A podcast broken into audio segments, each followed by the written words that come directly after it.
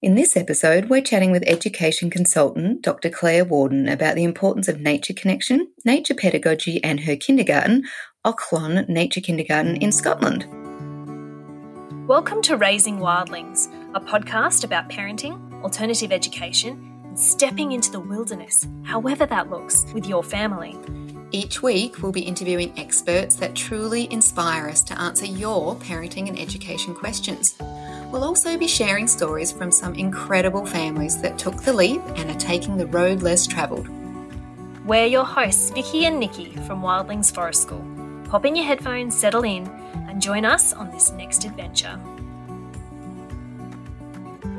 Hello, and welcome to episode 35 of the Raising Wildlings podcast. I'm your host, Nikki Farrell. Today, we're chatting with educational consultant and passionate nature pedagogy expert, Dr. Claire Warden. Now, if you've worked in early childcare in Australia, then you will know exactly who Claire Warden is and will have quite likely partaken in one of her prolific offerings of educator training. But for those who are not in the early education sphere, Claire is the founder of her own education platform, Mind Stretchers, her own international consultancy business named after herself, her charity, Living Classrooms, and she is also the president of the New International Association of Nature Pedagogy. She is a busy woman. Claire is also the author of over 25 books and materials relating to the early years methodology, including her well known Talking and Thinking Floor books, which are just fabulous additions to your early childcare documentation process if you haven't heard of them. And the reason they're so fabulous is because they support consultation and democracy in early education, aka they give children the freedom to choose. She's also published Nurture Through Nature, which explores working with children under three outside. Claire is also still really closely involved with her own nature kindergarten, Auchlone Nature Kindergarten, which is one of the first nature kindergartens in Scotland. Now, this outdoor nursery works with children from two to six years old, and they spend up to 90% of their time outside. Couldn't we all learn a thing or two from that? But before we start, don't forget to download our free nature scavenger hunt to inspire your children to get outdoors. You can find it at wildlingsforestschool.com forward slash free dash downloadables. But now let's get chatting to Claire. Welcome to the show, Claire. How is the weather in Scotland today? Oh, it's grand actually. Today we have um, it's colder. Obviously, we're moving into our autumn and winter, but so it's all sort of a little bit damp in Scotland. Um, but it actually, it's a sunny day today. Sunny and damp is what I would say. Oh, beautiful. Well, we need to get you back out there. So let's get this podcast started. So, what we'd first like to hear from you is if, if you can just give us a little, and I don't know how we're going to keep this short, Claire, but a little bit of a, a summary of where and how you've ended up in, I guess, I don't like calling it the industry, but the purpose that you've ended up with in nature pedagogy. Sure. I think for me, you know, it's about accepting the fact that we've all got very different journeys through our lives. And one of the things that I've come to realize is that there are these rifts or shifts in our lives, which actually cause us to reset and rethink. And I think for me, my passion has always been to work with children. So my roots, my journey went into teaching. I was working in the south of England um, a very challenging environment. And then I started to realize the benefits of outdoors and the use of floor books and then um, started working in an advisory capacity, end up lecturing at the university, moved to Scotland, uh, lecturing at university, and then you're just out on the road. And one of the amazing things for me is there's this guy called Caputo, and he talks about these rifts, these shifts. And one of them, sadly, when my father died, it makes you reset everything about your life, rethink, doesn't it?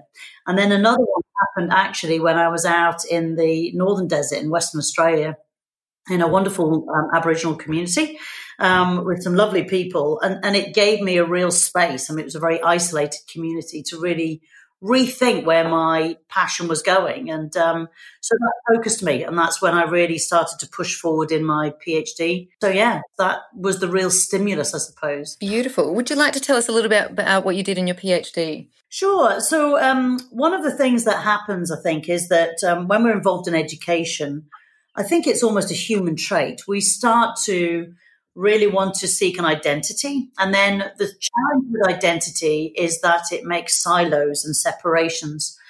And so I was beginning to hear people talk about, well, I do forest school or I do bush kindy and you don't. and I do nature kindy and you don't. And so there became this real hierarchy of almost the purity of, well, you know, I don't use any shelter and I'm out in the forest for all the time.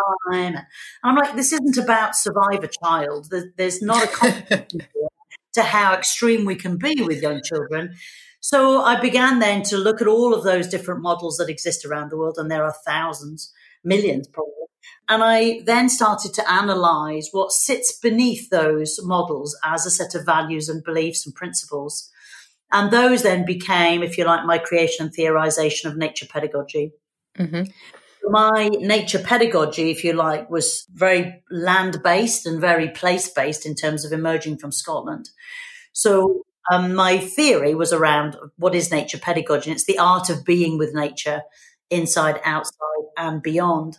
But inside, outside, beyond, most people who know me will know that's the phrase I give for inside a building, outside in your outdoor play area and beyond beyond the gate into wilder spaces. But actually, in my thesis, it became um, had a secondary meaning, and the secondary interpretation was one of inside self in terms of your soul, who you are, your identity, and outside in terms of our relationship to others, both the living and the non-living. And then it became about beyond as a global society. So one of the, the fascinating things about it is that when you get involved in outdoor learning, you begin to see many people come with a whole variety of different lenses. And on one lens, one view is very much environmental education, another might be sustainability, maybe it's health and well-being, holistic learning. I mean, there's millions.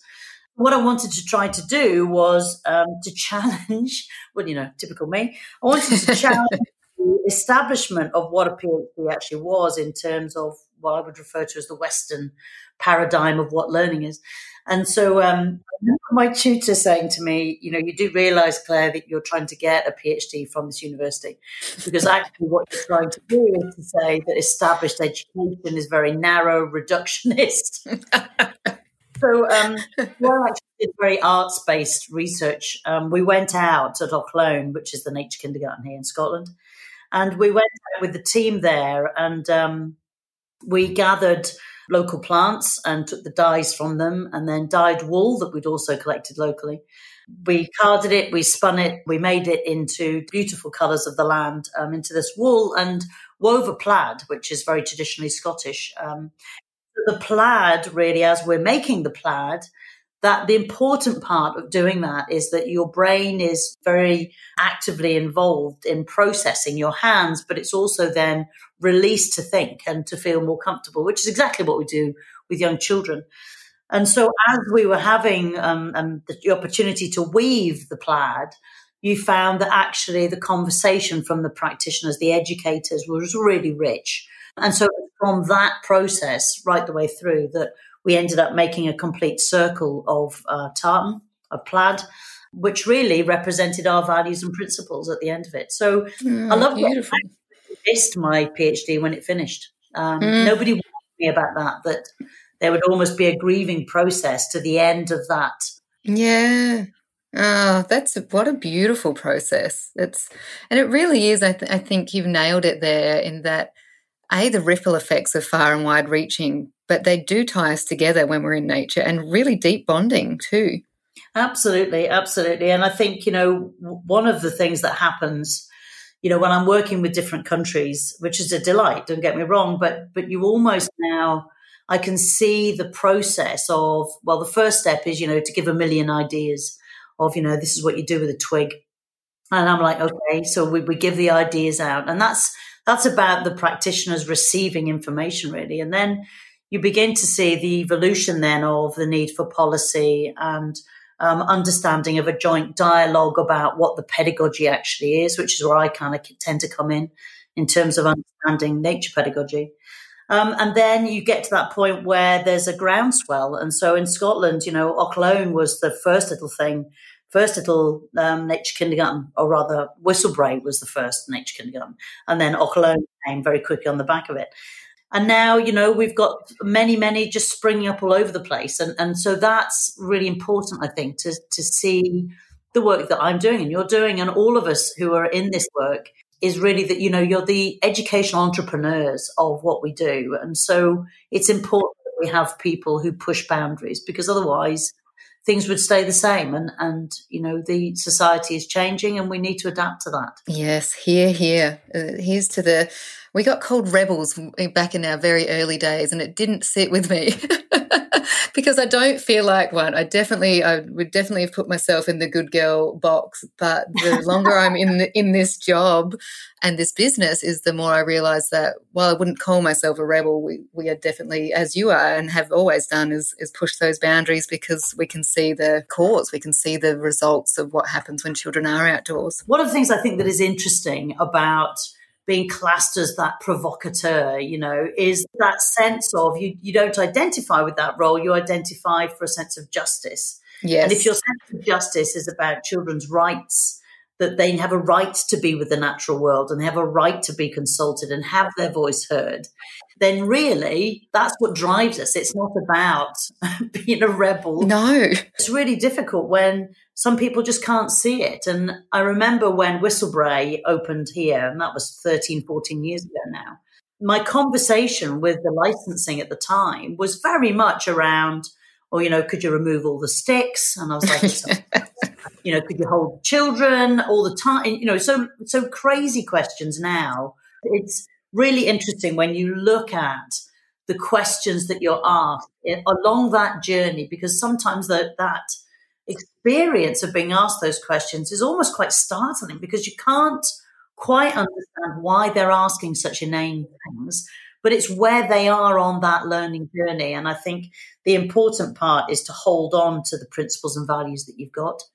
Um, because it will change. And, and, and if you make a little bit of a ripple, like they say, you know, you throw the pebble in the pool and then the ripples go on and on and on. We had someone very shortly after we were, were termed rebels call us children's rights advocates, and suddenly we're like, it's one and the same thing, exactly as you were just saying that it's just painted with a different lens. And we're eternal optimists and idealists. As you well know, we wouldn't be doing what we're doing. Yeah, exactly that. It's that focus on children's rights that keeps you going, really, isn't it? It is. And I think, you know, one of the things Rich and I were talking about, Richard Louv, was about the idea of, of really campaigning to get the UN um, to include a right to the natural world within their scheduling.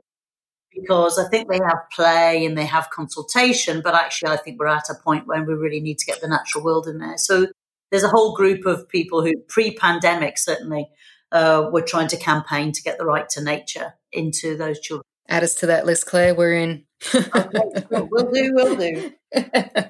so let's have a chat, and I'm going to pronounce this wrong, so please correct me. Is it how do we pronounce this? Ochlon?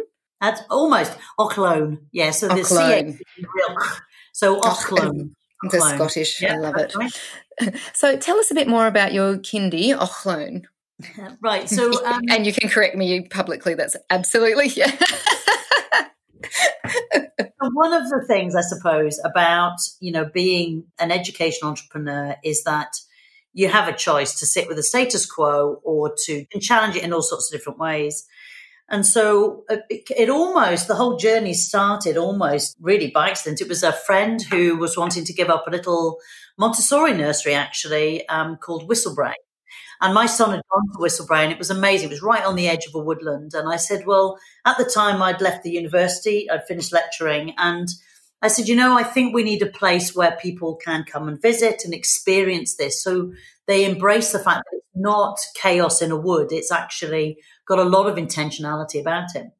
So Whistlebrae was born, which really was a little stone gatehouse, very old, very small. Um, and so it wasn't big enough for us to be in all the time. So we spent most of our time in the forest.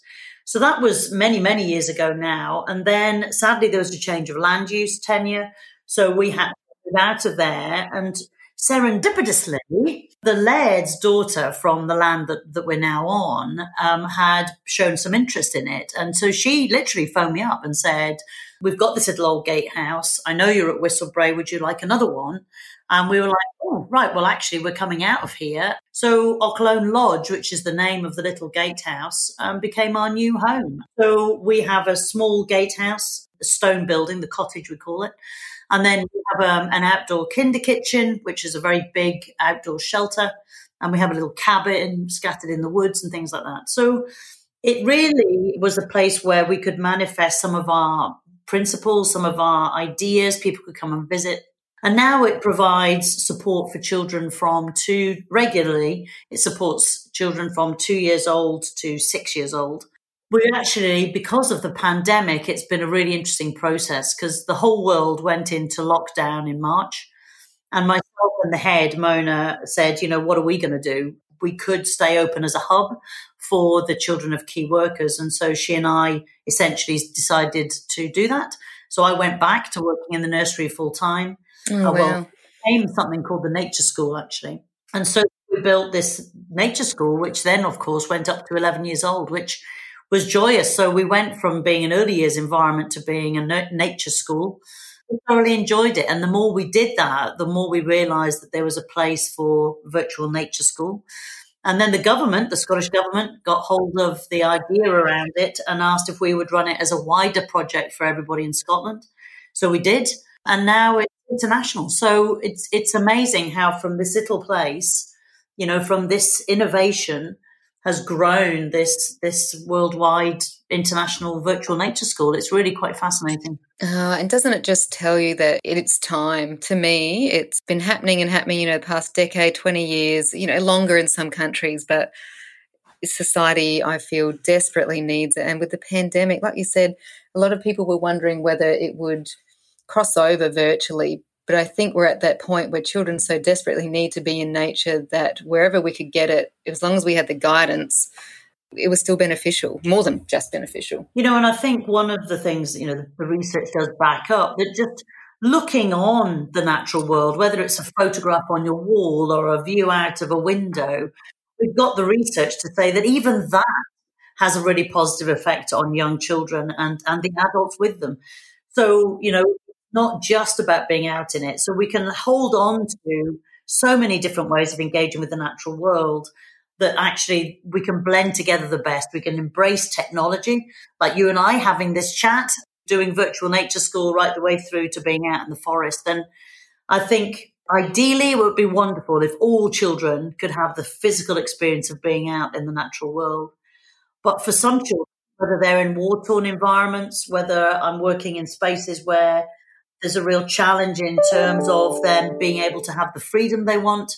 At least when you're working in the virtual world, you can give them some sense of insight into it. Can you then tell us what a, and I know this is a bit of a how long is a piece of string, but what a typical day might look like for a child that attends Auchlone? Sure. Um, so they, the children come, they dropped off, sadly now, that they get dropped off on the outside of the gates, but normally they get dropped off um, with their parent um, or carer at about 8.30 can be earlier than that sometimes. They get dropped off outside so they're already in their outdoor clothing. And then by about 10 o'clock the children have had their um, something to eat. They've packed their rucksacks and then they're ready to decide where their journey is going to go what adventure they're going to go on that day. And from that point they can choose to go to the dark woods or up into the deciduous forest, the firehouse, or to the dragon's tree. And, and so what's been beautiful about that consultation process is how children have named landmarks. You know, the tree with the window, it's the dragon tree, it's the, all the rest. So it's been fascinating to help children do some more work around their own mapping. And then we tend to be out then. And so the, we have three different locations that have fires in that we can actually cook on. So, um, the firehouse, if it's the weather like we've been having recently in Scotland, heavy rain, very cold, the fire will go on for both emotional comfort, but also for the comfort of warmth. And then we'll cook soup on it, bread or things. And then um, they come back. Usually, they'll be back to base camp, um, back to the cottage by about two thirty, three o'clock. And then some children going at three o'clock onwards. So there tends to be more experiences within the actual grounds of the cottage from about three o'clock to six o'clock when they finally go home, some of them. So there is the potential, obviously, because of the work we do around location. We, we have inside experiences, which are in the cottage. And then we have outside landscape, which was designed by children. And then we have the beyond space, which is the forest. So we have all three physical locations very close together, which works beautifully for us. I love when you were talking about the, the dragon's den and the tree with the window. It's that naming just gives them that sense of ownership and custodianship, doesn't it? That environmental stewardship. And it's it's just so important for children to have a space to go in nature where they can connect. Can you talk a little bit about the importance of that? Yeah, I think um, one of the books, that most people, I don't know if they've seen it, has been the um, the Handbook of Outdoor Play. I don't know if you've read that book by Tim Waller. He was the editor of it. It's a bit of a tome. Um, but one of the things in there when we were writing those chapters was around, you know, what does the research actually say? Because there's all sorts of misconceptions about, you know, the natural world being the panacea for all. And and it's a shame we, we can't say that is true, actually, in terms of the research we've got. We know that it gives a place of difference. We know that it allows children to engage physically. So we've done all sorts of research around the physicality and the benefits of physicality in terms of lung and heart capacity.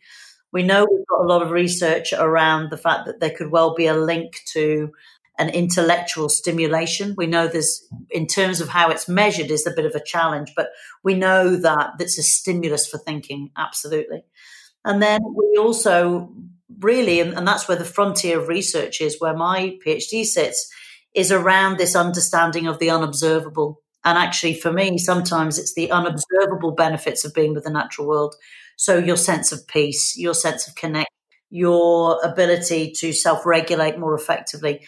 These aren't things that you could ever test in a very didactic way. So, we have to use very creative research methods to be able to say, you know, it's about emotion, it's about spirit. Um, there are benefits for the whole child and for not just children, but obviously for human beings. We are ecological in that we need to see ourselves as part and parcel, integrated to the natural world.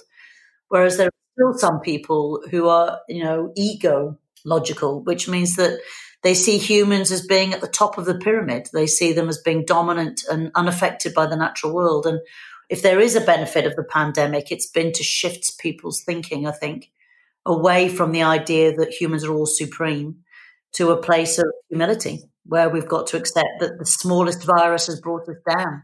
And that, as a society, as a culture, may be a good thing. Yeah, 100% agree. We have um, quite a few of our programs where parents must attend currently, and they often sign up for their children and then they start coming back for themselves because often they say, I can't put my finger on what it is, but after I've been here, I'm calmer, I treat my children better, I'm a better parent, and I just have a sense, exactly like you said, I leave with a sense of peace. You can't put a figure on that. No, and the challenge for us, I think, you know, when you're trying to convince establishment about changing their educational paradigm is that people say, well, indoors I can test this and this and this. Actually, any research that says that children learn better indoors at all, that the challenge we face is that a lot of the research that you read, it's changing a little bit now, but certainly some of the research was was done by people who wanted to test. It was very statistical. And therefore you can do that if you sit a child down in a chair and do it. The challenge for us is that we're we're looking at um not an ephemeral side of research, but we're looking at an intangibility, a phenomena. Well, how do you test and research a phenomena? You can only do it through things like arts based research, dialogue.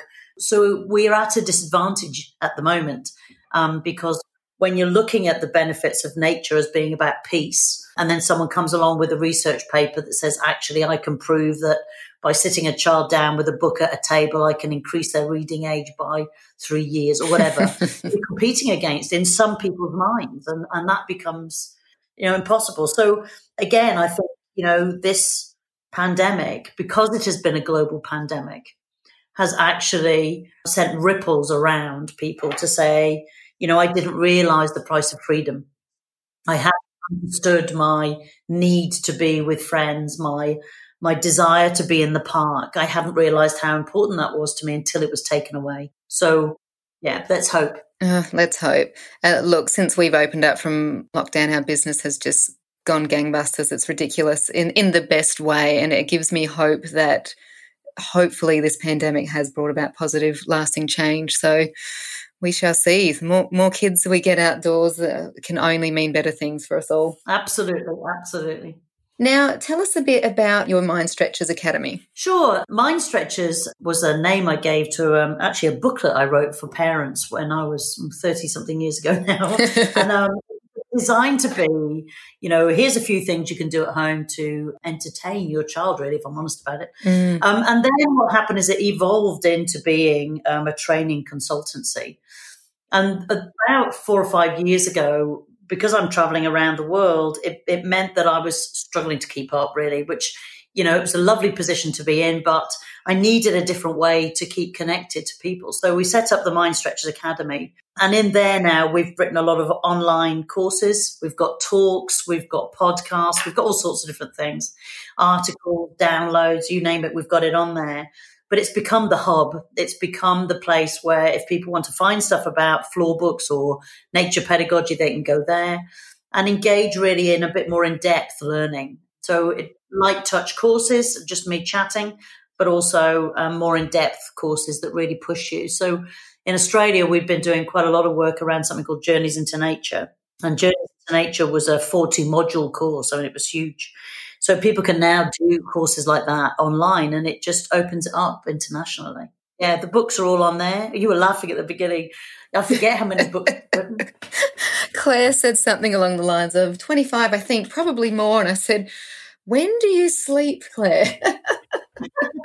I just, yeah, my answer is I'm getting old. But I think, you know, is that as an author of books, is that they become your like, um, your story. And mm. I re- I look back now uh, there's a book I wrote called The Right to Be Me, which was about um, the UN. It was based on the UN Convention Rights of the Child, but it was linked to the rights of children to have outdoors. And I loved that little book. But when I look back on it, it was it was designed to be used with parents and families I was working with at the time. So it's a very simple graphic text, you know. And, and now I look at that compared to the book that we're writing um, with Paddy Mellon around Beyond the Gate, you know, which is much more complicated, much more perhaps. So yeah, it, it's lovely to go back and look at them. Sometimes they make you cringe. Never. So, uh, you know, business owner to business owner, what's your favorite part of your business? And then what's your least favorite part as well? Oh, my favorite part is, is when actually you meet people. It's got to be the people because, you know, I've got friends and colleagues now around the world and, and, you know you you connect to people so that gives you such an emotional support that you're doing the right thing I mean, you said that nikki it's like when someone comes up and actually says oh thanks yeah. you know um at the best moment of my life, I think, was I got a letter from David Attenborough just a few days ago. and David Attenborough has been my hero for my whole life. And, you know, as a child, I watched his programs. And and for him to write me a letter to say thank you, I was just, yeah, very emotional about the whole process. So, oh my so that's good. I'm emotional for you, Claire. That's incredible. yeah, yeah it's a big moment, big moment. And then, you know, the worst part of it is is that you are um, you're trying to do two things. You're trying to make a sustainable model of education and work, business, if you like, mm. That is sustainable. And and so sometimes I think people have this idea that because we work in nature, you know, it's wrong that we charge money for a course or you know whatever. And I'm like, but that, that how you use that money that's the key because if you use that money to go and buy yourself a sports car Great. Well, that I would say you're about commercialization. I'm not into that. Mm-hmm. But if you spend that money to give somebody the chance to enter a program they couldn't have normally done, or if you plant trees, which is what we do with ours, we have a forest area that we're planting trees. We're giving money to our charity, which is Living Classrooms. So one of the things I realized early on was many people working and have a, who have businesses or anything in early education connected to nature were grant based.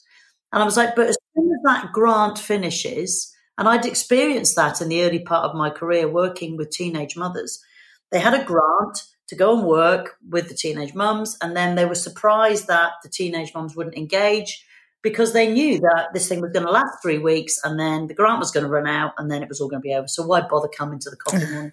yeah, you can't. You cannot survive on grants alone. It's just flat out not feasible.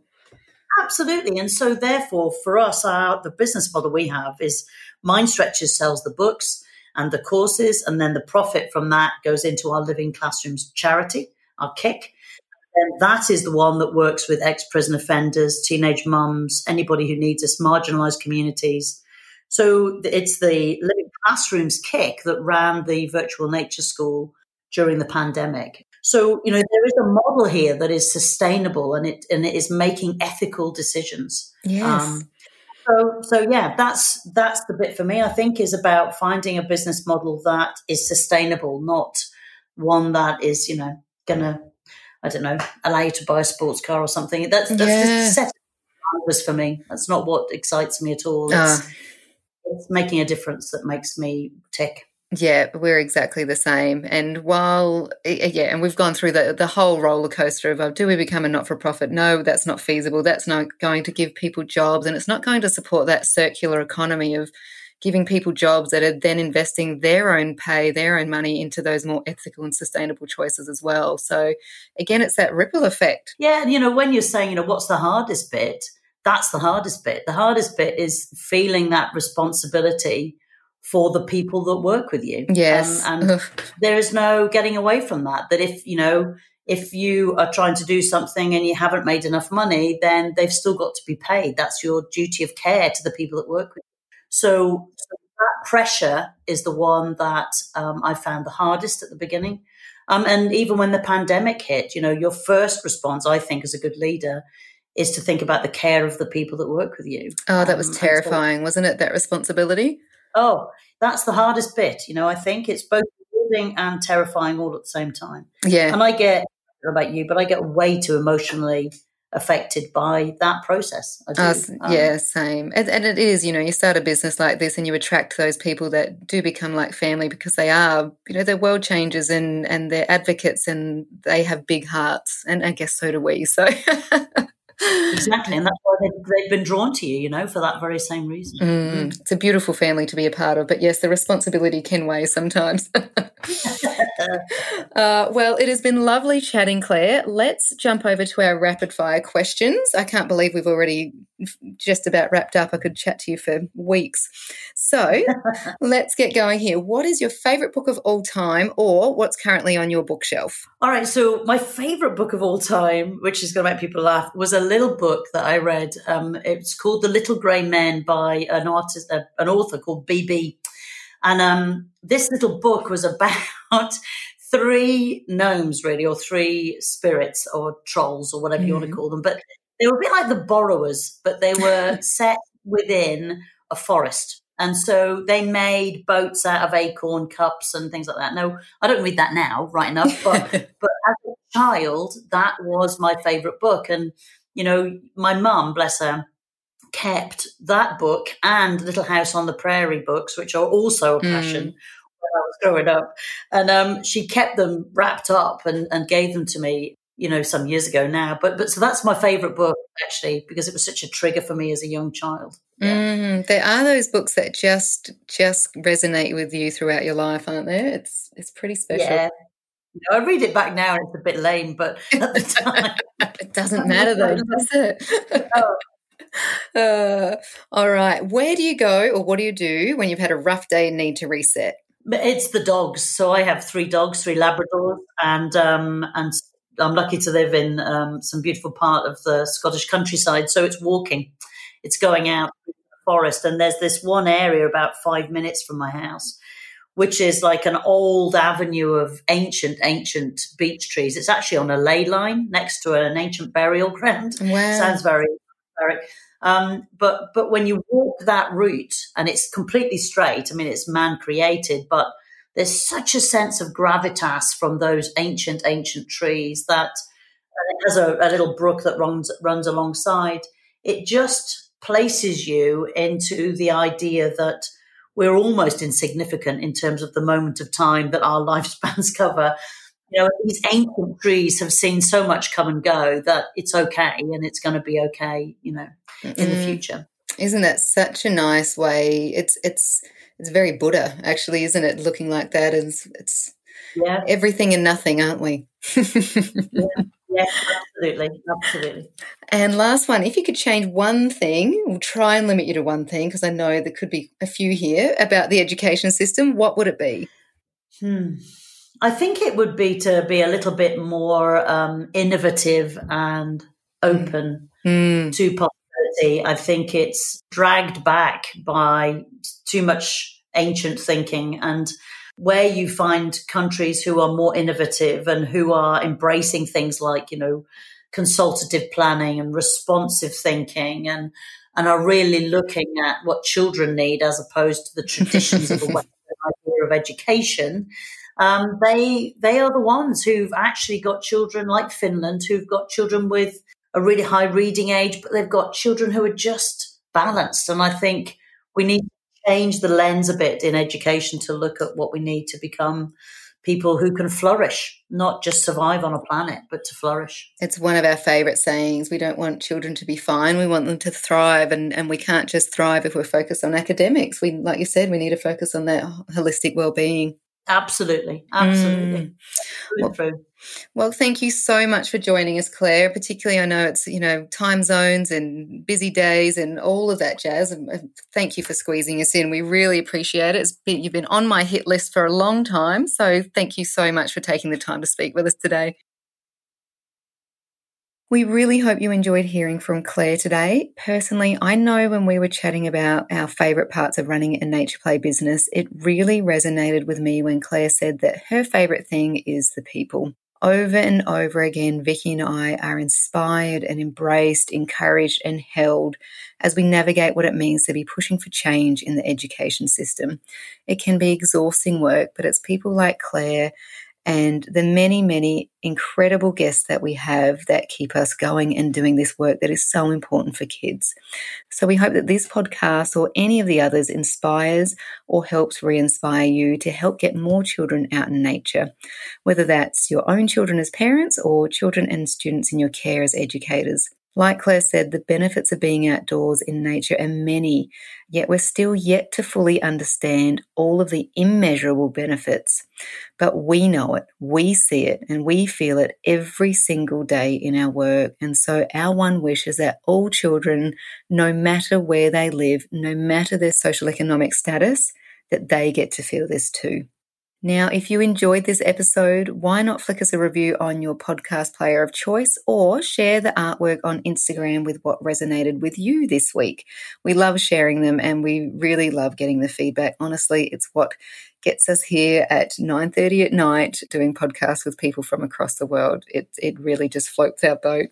And the more people that hear from people like Claire and our other incredible guests, the more children will get outside, reaping those benefits of being connected with nature. And let's be honest, that can only be good for them and the planet, particularly in this climate. Until next week, stay wild.